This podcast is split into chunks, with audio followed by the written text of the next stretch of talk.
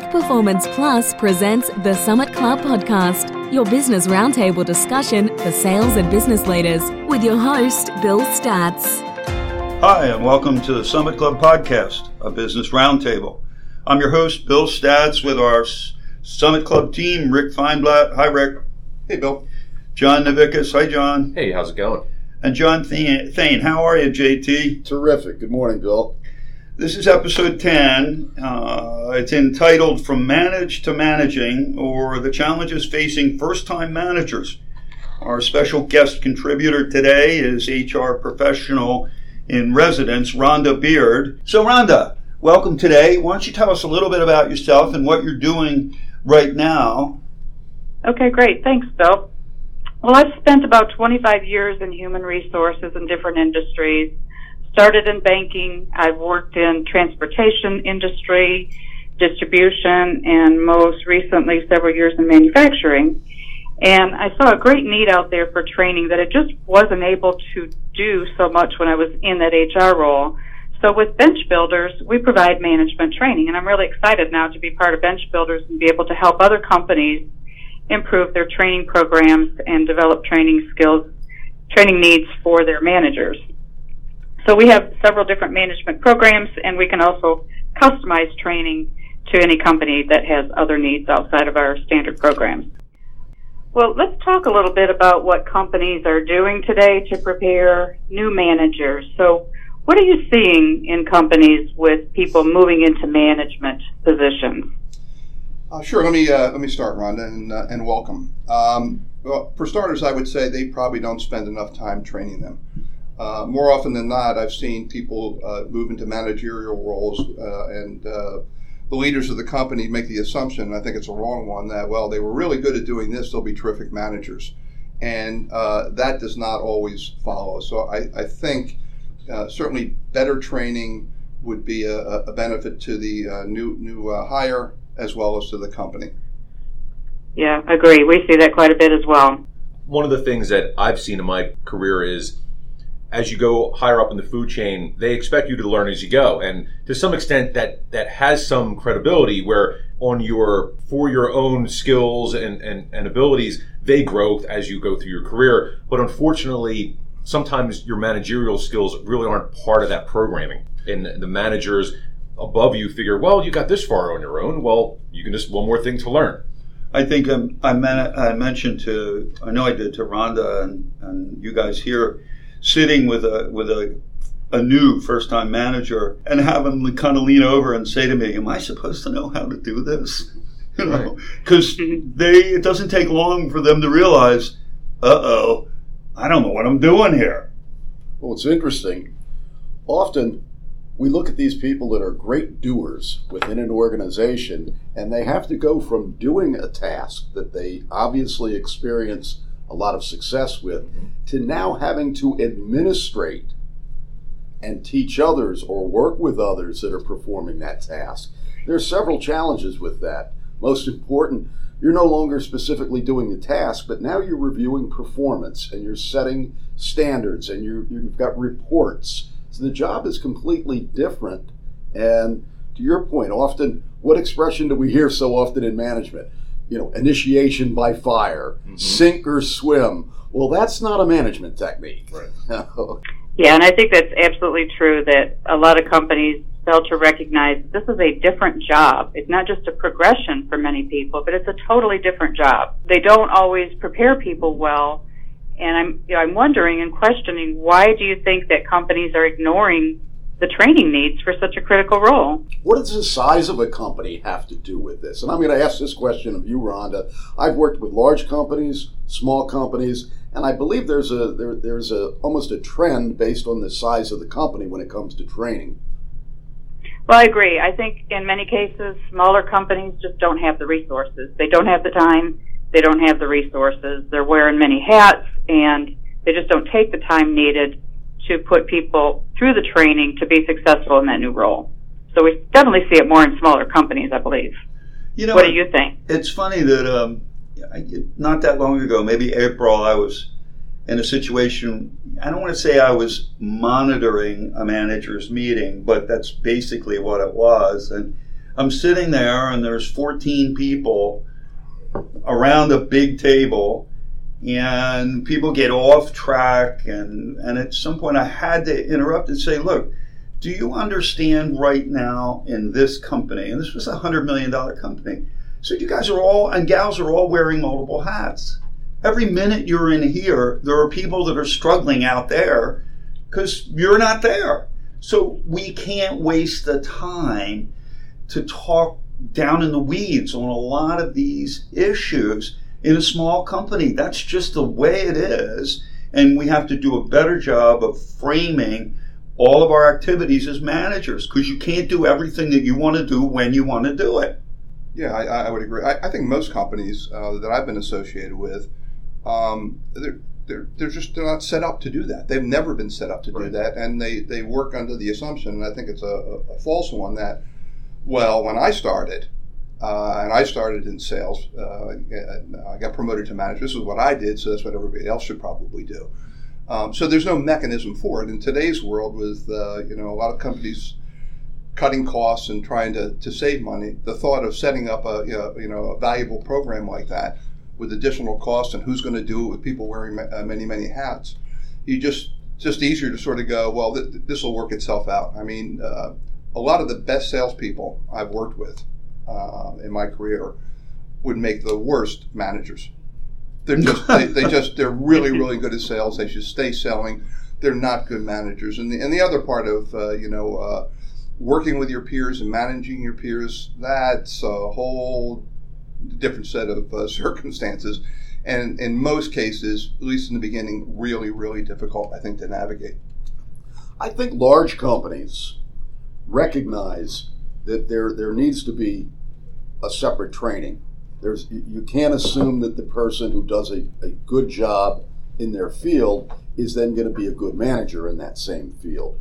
Larger companies, whether it's through the HR department or a separate training department, understand that there has to be more than a promotion involved, uh, uh, a, a, a new job description. There actually has to be designated time and effort put into preparing that person for the job. I mean, one thing that I think ha- happens to a lot of businesses, completely unintentional, is they have a product, they have a, a, something that they're selling to others, and it takes off. So all of a sudden, the one or two man shop becomes a five person shop all of a sudden. And these people that are running the show at that point just kind of look at each other and say, well, how did this happen?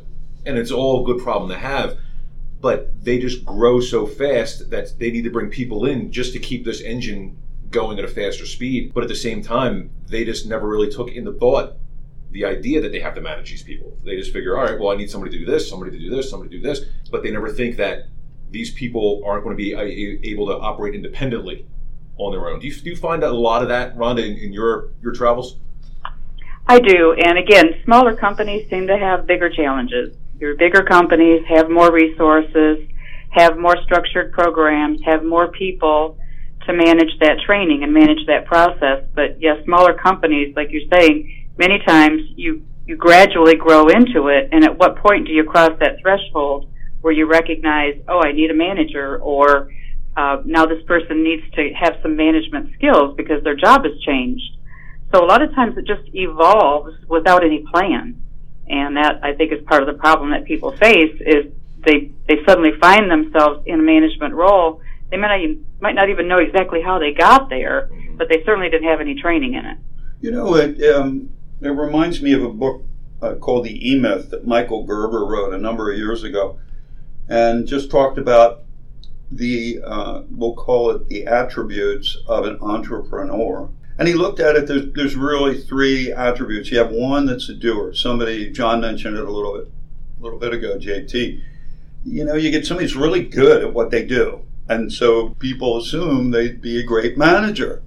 And Gerber's thing was these, these are three separate competencies. A doer doesn't necessarily make a good manager, and a manager doesn't necessarily make a good leader because they all have a different view of what they do. The doer's view is right now. It's a here and now. Here's the thing I have to accomplish and I get it done.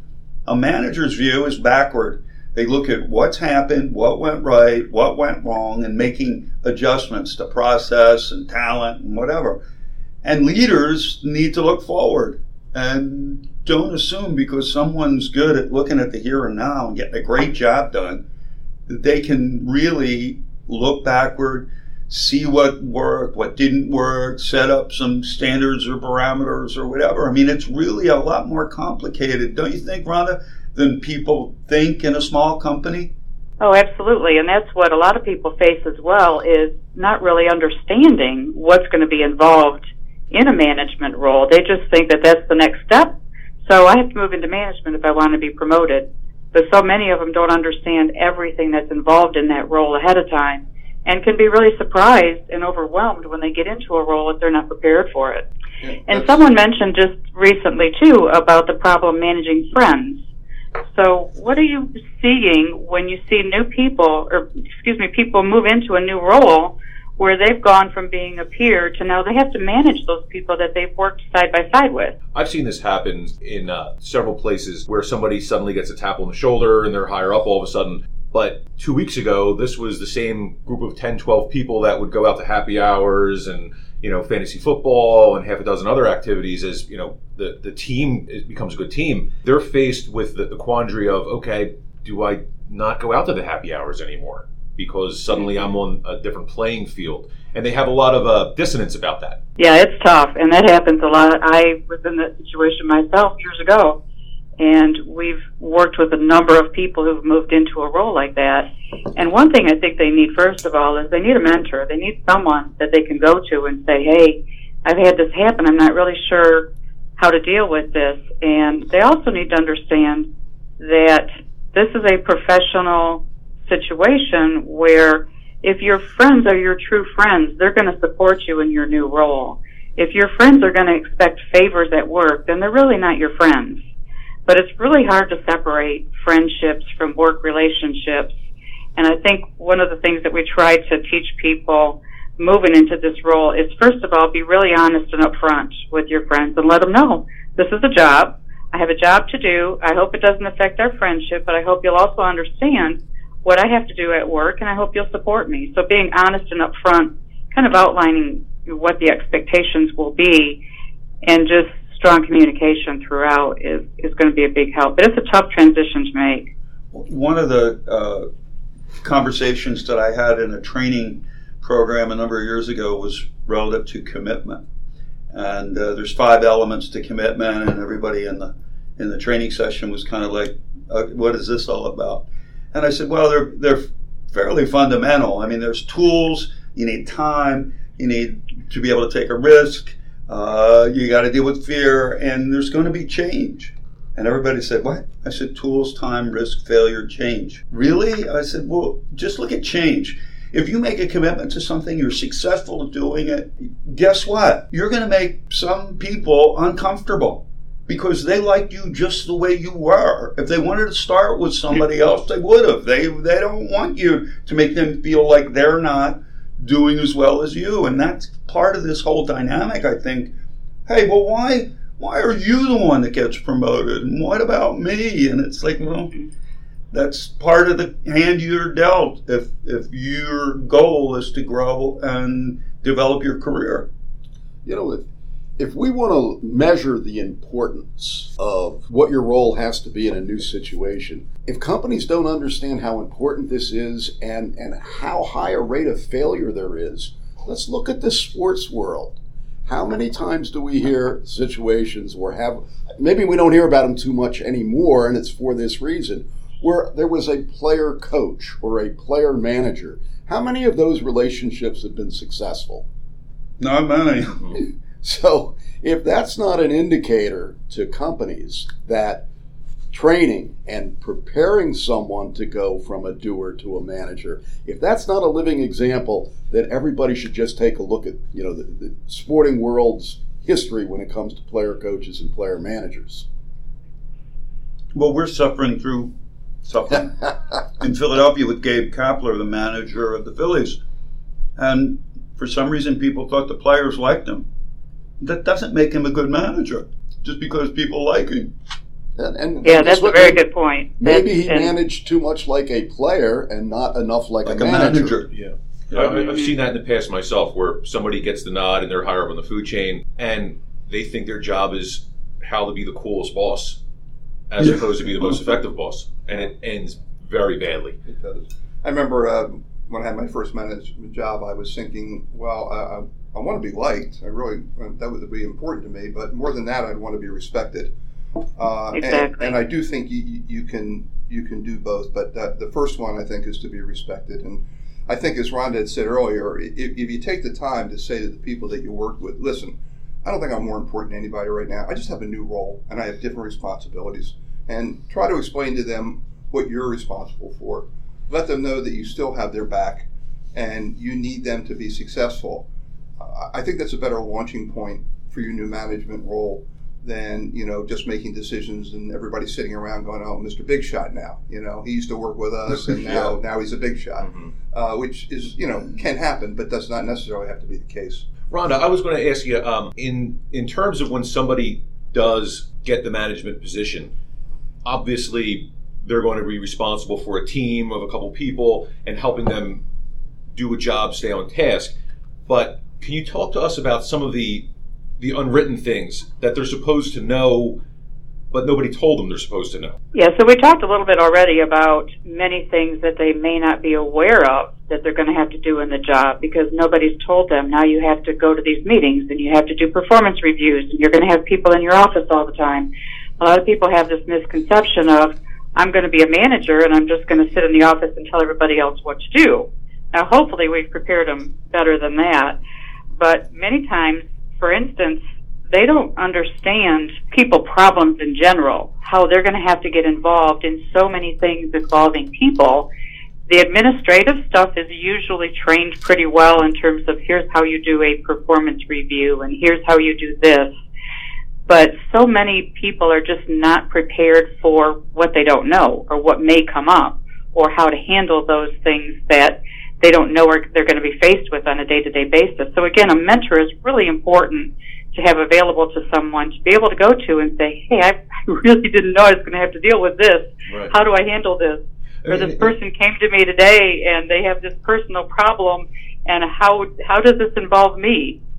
So there's so many things when you have multiple people that you're managing that it's hard to prepare them and they need someone to be able to go to. I mean, how many times have you seen people that have gotten promoted don't know enough and they're in this space and they wind up either they get in trouble or they get the company in trouble because they're giving bad mm-hmm. advice, doing the wrong thing, saying the wrong thing, and those those employees under them are taking it the wrong way and making a an HR issue themselves out of it, or God forbid, even a legal case out of it. And meanwhile, this poor manager that just simply doesn't know enough is is making this happen. Yeah, and today with the litigious society we have and the Me Too in the in the uh, media so much, people pick up on that and they look for anything to be wrong. So managers don't understand how much they're under the microscope.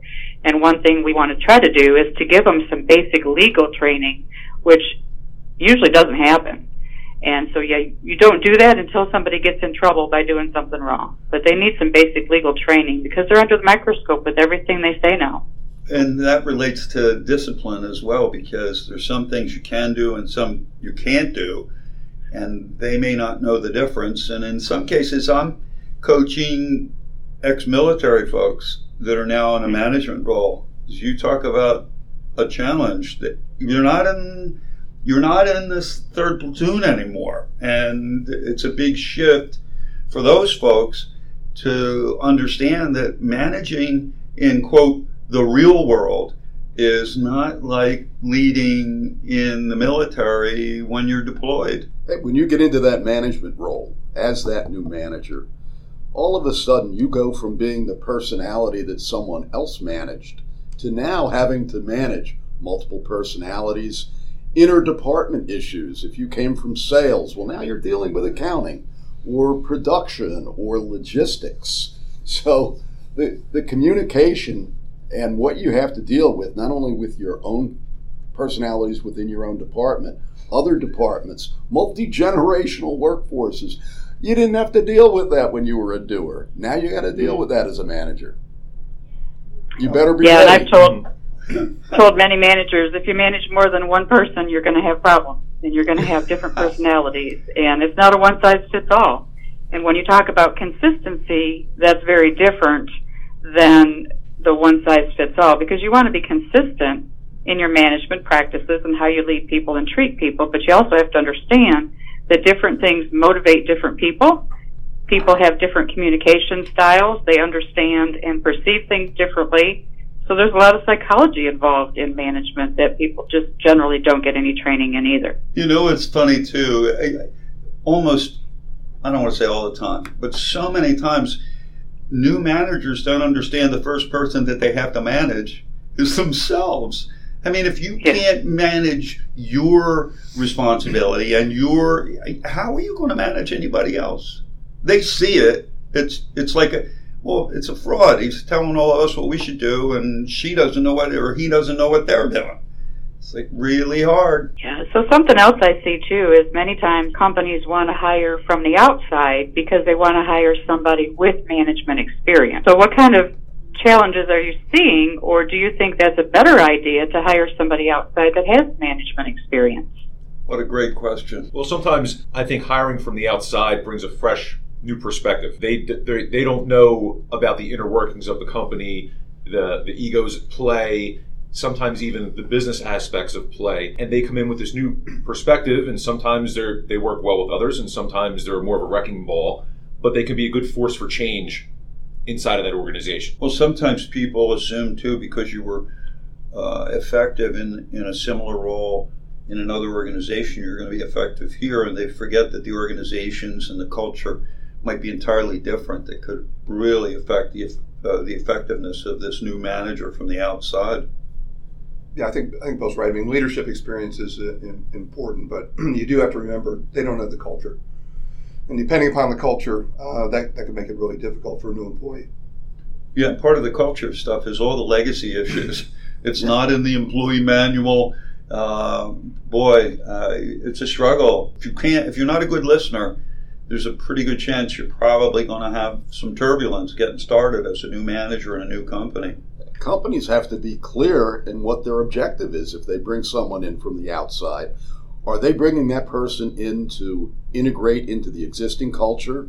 Maybe they're bringing them in to change the Right. culture. Well, you know what's funny, Rick? We've both been on teams where you, you bring in someone from the outside that you think is going to be a pace horse, a real top performer.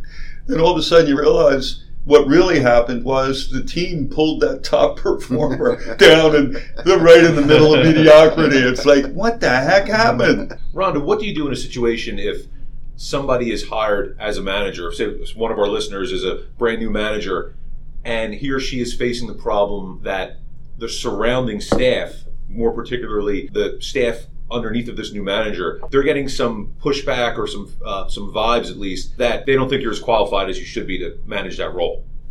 Yeah, and that happens a lot. You know, many times you have someone hired because they have management experience, but I've often told hiring managers just because they have experience doesn't mean they're good at it. So when you're bringing someone from the outside, they may have experience, but you still don't know how good they are. And you may also have their direct reports having to train them because they don't know the company's products, they don't know the company's processes or culture, and it goes back to gaining someone's respect. I mean, one of the first things a true new manager has to do is gain their employees' respect.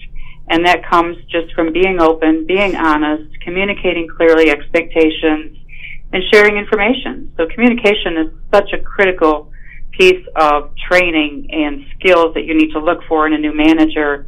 And if they're gonna, if they're gonna take the arrogant approach that I'm managing this department, and you need to listen to me and you need to do what I say, that's never going to work. They need to partner with people and people are looking more for collaboration with their leaders today, not just a manager to tell them what to do. So new managers particularly need to gain that respect, be open and honest, and be open to ideas from other people in order to be successful in their role.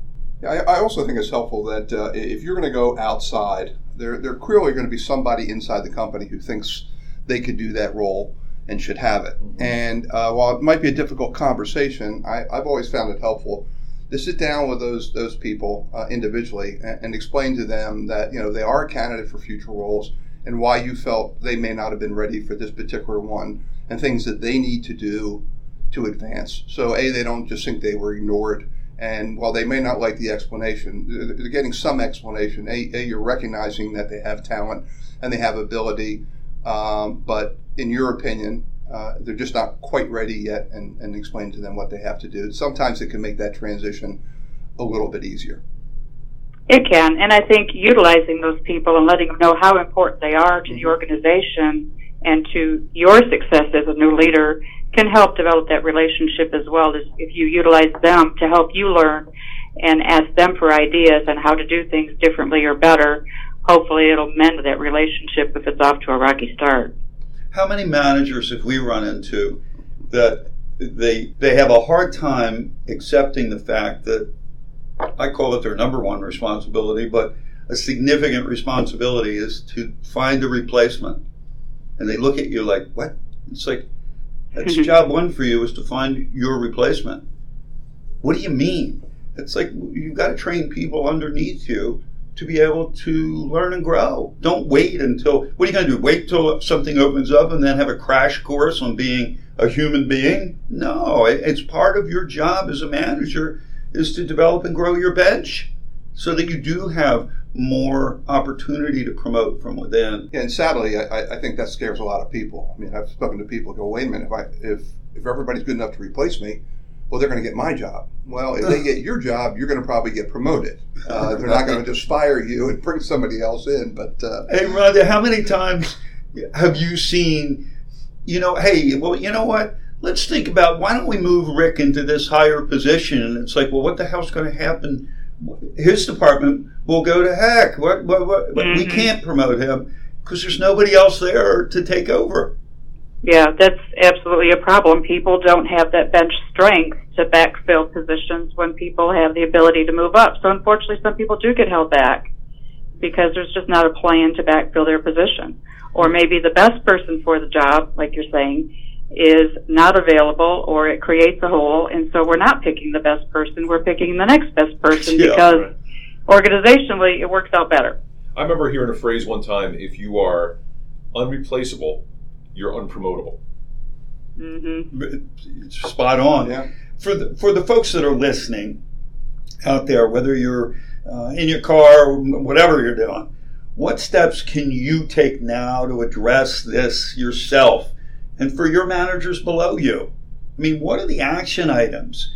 Um, they work; these folks work for you, and it's your responsibility to develop and grow them. And so the real question becomes what are you doing today to make sure your people are prepared?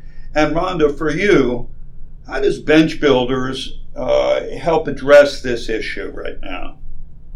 Well, I'll just say that I've I spent 25 years in the HR profession, and so I've been on the floor. I've been in the departments. I've worked with hiring managers and have seen this gap in every position that I've been in. So with Bench Builders, the company I'm working with now, what we do is we provide management training. And we have a whole series called Build Your Bench, which is a management training series to help improve management skills and it's proven to impact companies' bottom line if they have a strong management team. And something that we recently have just developed is a series called New to the Bench, which is for new managers and supervisors as they're transitioning into a role to teach them some of those unwritten things, like HR laws, like how to write business communications, how to manage your friends. So it's a new series that we're just rolling out and it's proven to be really effective. And there's a lot of focus on communication, which is one of the most important skills that managers really need to develop.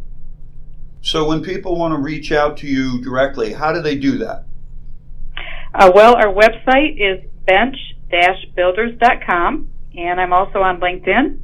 Uh, my email is rhonda at bench.builders.com, and you can find my contact information on our website as well. And also for the listeners at home, we will have Rhonda's contact information on the show notes as well.